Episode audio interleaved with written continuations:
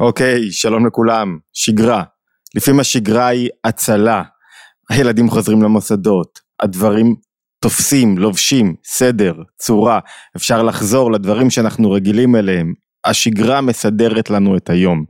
לפעמים, או יש היבט נוסף של שגרה, זה לא לפעמים, בשגרה יש משהו מאוד חזק וחיובי, ויש גם משהו שהוא לפעמים בעייתי, שהוא עשוי להיות משמים, מקטין חיות, גורם לי לא להתרגש, ולפעמים אפילו להפך, לעורר בי קצת עצבות, כדרות, בטח עם הסתיו, ודווקא בתוך שגרה, כשנכנסים לשגרה, כשרוצים להתמודד עם שגרת יום א', שיש בה לפעמים איזשהו סוג של קצת חמיצות, שסוף שבוע החופש נגמר, כשרוצים להתמודד עם, ה, עם החמיצות הזאת, עם האפשרות למלנכוליה, עם היעדר השמחה לפעמים, כי במצבים של היעדר שגרה יש פריצת גבול בנפש, זו שמחה, התעוררות, כיף לי, אני רואה איזה זווית ראייה אופטימית של הדברים, מחכה למשהו מאוד משמח. שגרה לפעמים מבשרת את ההפך מכך, איזה משהו מונוטוני שחוזר על עצמו, שהכי חשוב, הכי חסר בה, התחדשות. שגרה עשויה לפעמים להיות מצב של היעדר התחדשות. בעומק, כשמישהו לומד מספיק ומונח מספיק בתכנים ומבין את, ה, את ההתחדשות של החיים, אין שגרה באמת. אין כזה דבר שגרה, כל יום, כל רגע צריכים להיות מתחדשים באור אחר, בהזדמנויות אחרות, באפשרויות אחרות, בעשייה אחרת. כל רגע חייב להיות מלא מהטוב הזה של התחדשות, כי באמת העולם מתחדש, הזמן מתחדש, וגם האדם צריך להיות מתחדש עם הזמן והעולם. ולכל רגע בחיים, לכל רגע בשנה, לכל שלב ביום, יש את ההתחדשות שלו, יש את ההשפעה שלו או הנסיגה שלו, יש את מה שיש לו להביא לעולם. יחד עם זאת, ברובד מסוים בחיים, אנחנו בדרך כלל לא מרגישים את אותה התחדשות שאנחנו מדברים בה. היא לא כזאת בולטת, היא לא כזאת נוכחת. הרבה פעמים דווקא השגרה, דווקא היעדר התחדשות, דווקא הכבדות, דווקא לפעמים איזה סוג של עצבות מסוימת משתלטת לנו על הנפש.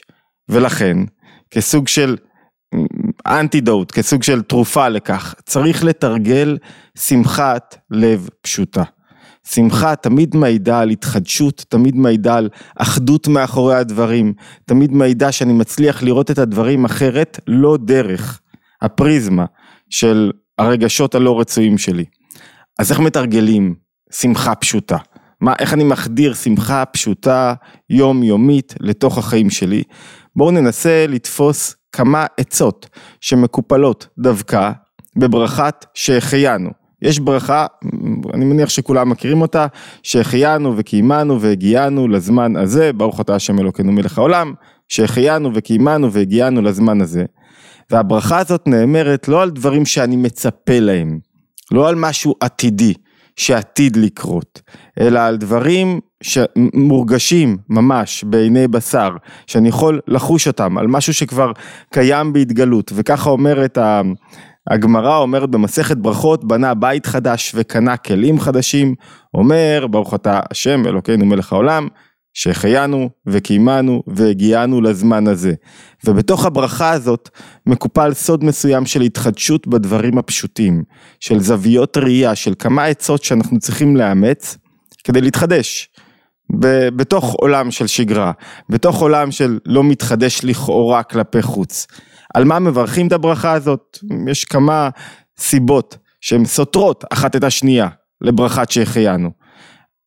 סיבה אחת היא על טובות שבעולם, טובות שנתקלתי בהן ואני נהנה מהן, אבל אני נהנה מהן לא בשותפות עם מישהו אחר, כמו אכילת פרי חדש, כמו אה, אמ, קניית בגד או בית חדש, בגד חשוב, כמו שקיבלתי מתנה מיוחדת או ירושה חשובה או שמעתי בשורה טובה ופעם היו נוהגים לברך גם אם לא ראיתי חבר 30 יום, חבר טוב, אדם שאני אוהב ואני רוצה לראות, אז אני מברך על ההתחדשות שהחיינו וקיימנו. היום פחות נוהגים בכך, אבל עצם המהות של הברכה עדיין קיימת, זאת אומרת גם אם אני לא מברך בשם ומלכות זה נקרא, גם אם אני לא מברך, עדיין יש לי את ההתחדשות שאני רואה מישהו שלא ראיתי זמן ארוך. ויש סיבה שנייה או סוג שונה, שונה למה אנחנו מברכים, דווקא על אה, שמחת הלב בחגים. במועדי ישראל, אה, בזמן הקידוש, או בהדלקת נרות אצל נשים, אצל גברים בזמן הקידוש, ועוד סוג של ברכות שמברכים שהחיינו על מצוות שהזמן גרמה, שעושים אותם בפעם הראשונה, כמו תקיעת שופר, נטילת לולב וכולי. מה אומרת לנו הברכה הזאת? בואו נבין אותה ונשלוף ממנה עצות שאפשר להשתמש בהם בחיים היומיומיים, בחיי השגרה, כדי להתמודד עם השגרה הזאת. לפני שנשלוף את העצות בואו נבין רגע את הקושי המקופל בהבנה השטחית של הברכה. הברכה אומרת שהחיינו וקיימנו והגיענו לזמן הזה. שהחיינו זה מציאות שיש בה חיות. חיות יותר מאשר רק שקיימנו. קיימנו זה קיומיות, שאתה קיים. אדם קיים, תופס מקום, הגוף שלו נמצא, זה מתבטא הדברים בגוף שלו, זה קיומיות, עצם זה שאני חי.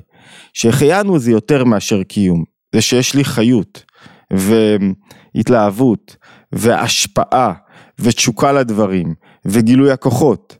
ולבסוף אומרים שהחיינו וקיימנו והגיענו, הגיענו, יש כמה הסברים שזה מלשון יגיעה, שאני עמל על הדברים, שאני עושה כאן עבודה.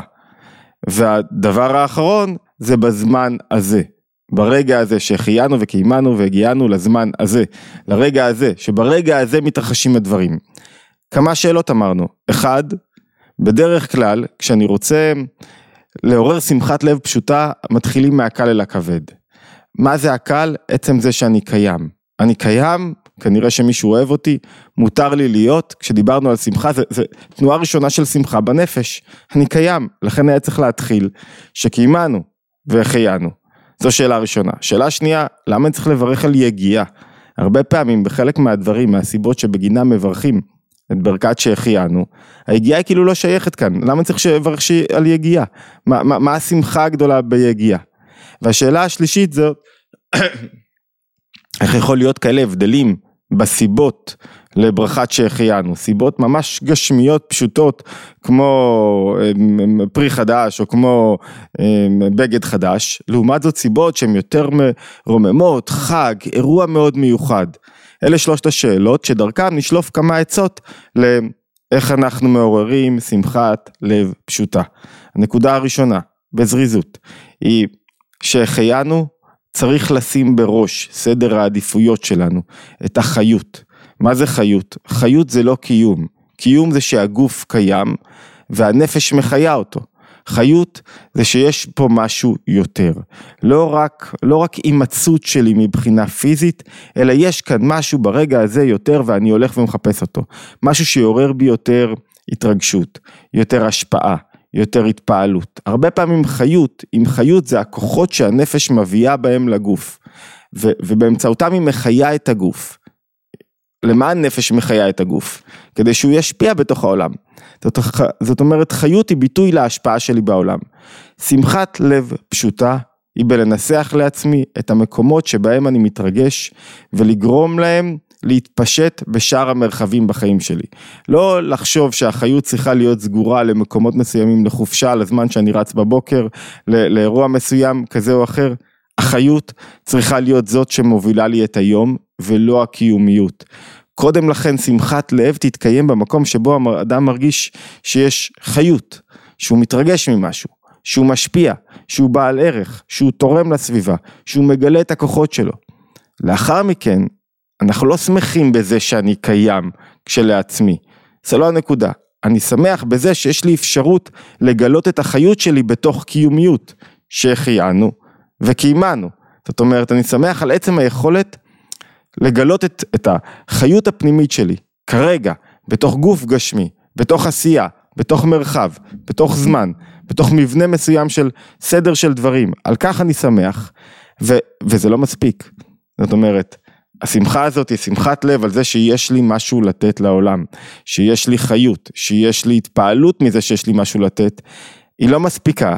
אני, הכי חשוב זה לברך על היגיעה שלי. היגיעה, למה אני מברך על היגיעה? כי שום אדם לא רוצה מה שנקרא בשפת הקבלה נעמה דחשופה, לחם בושת. אני לא רוצה מתנות חינם. אתה לא רוצה להיות רק מקבל, רוצה להיות אדם שמשפיע, לא רוצה מתנת חינם. אז אני מברך על עצם ההזדמנות שיש לי, מברך, משבח, שמח, להתייגע. עכשיו מתחילות התובנות, זאת אומרת רוב האנשים בדרך כלל שיש לפניהם יגיעה או חוסר בהירות, רובנו, מה זה רוב האנשים? אני אומר לעצמי, אוי איזה באסה, אוי למה יש לי עכשיו כזה עמל, למה אי אפשר לקבל את הדברים בלי עבודה קשה, בלי עמל, והתשובה היא הפוכה, בלי עמל הדברים לא יעוררו בי שמחה אמיתית, אין השפעה, אין הפקת תוצאות, אין שמחה גדולה בלי שהתאמצתי. אם קיבלתי משהו בחינם, הוא תמיד פחות ישמח אותי. תחשבו על ילד שמקבל, מקבל, מקבל, מקבל. הוא לא בתנועה של שמחה, הוא, הוא הופך להיות ילד מפונק ונודניק.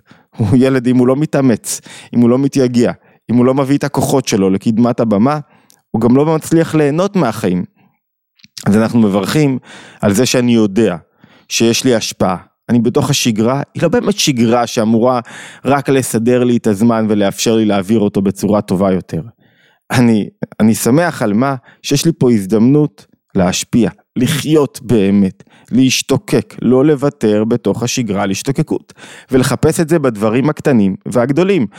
בפרי חדש לראות, במשהו קטן, בכל דבר שאני עושה, לראות את, ה, את החיות שאני מגלה, את המפגש שלי עם הדבר, אם אני מזהה את החיות בדבר, את מה שהוא גורם לי, את שמחת הלב הפשוטה, במה שאני אוכל, בדברים הקטנים, באיך שאני רואה את הסביבה שלי, אז הדברים לא הופכים להיות מובנים מאליהם.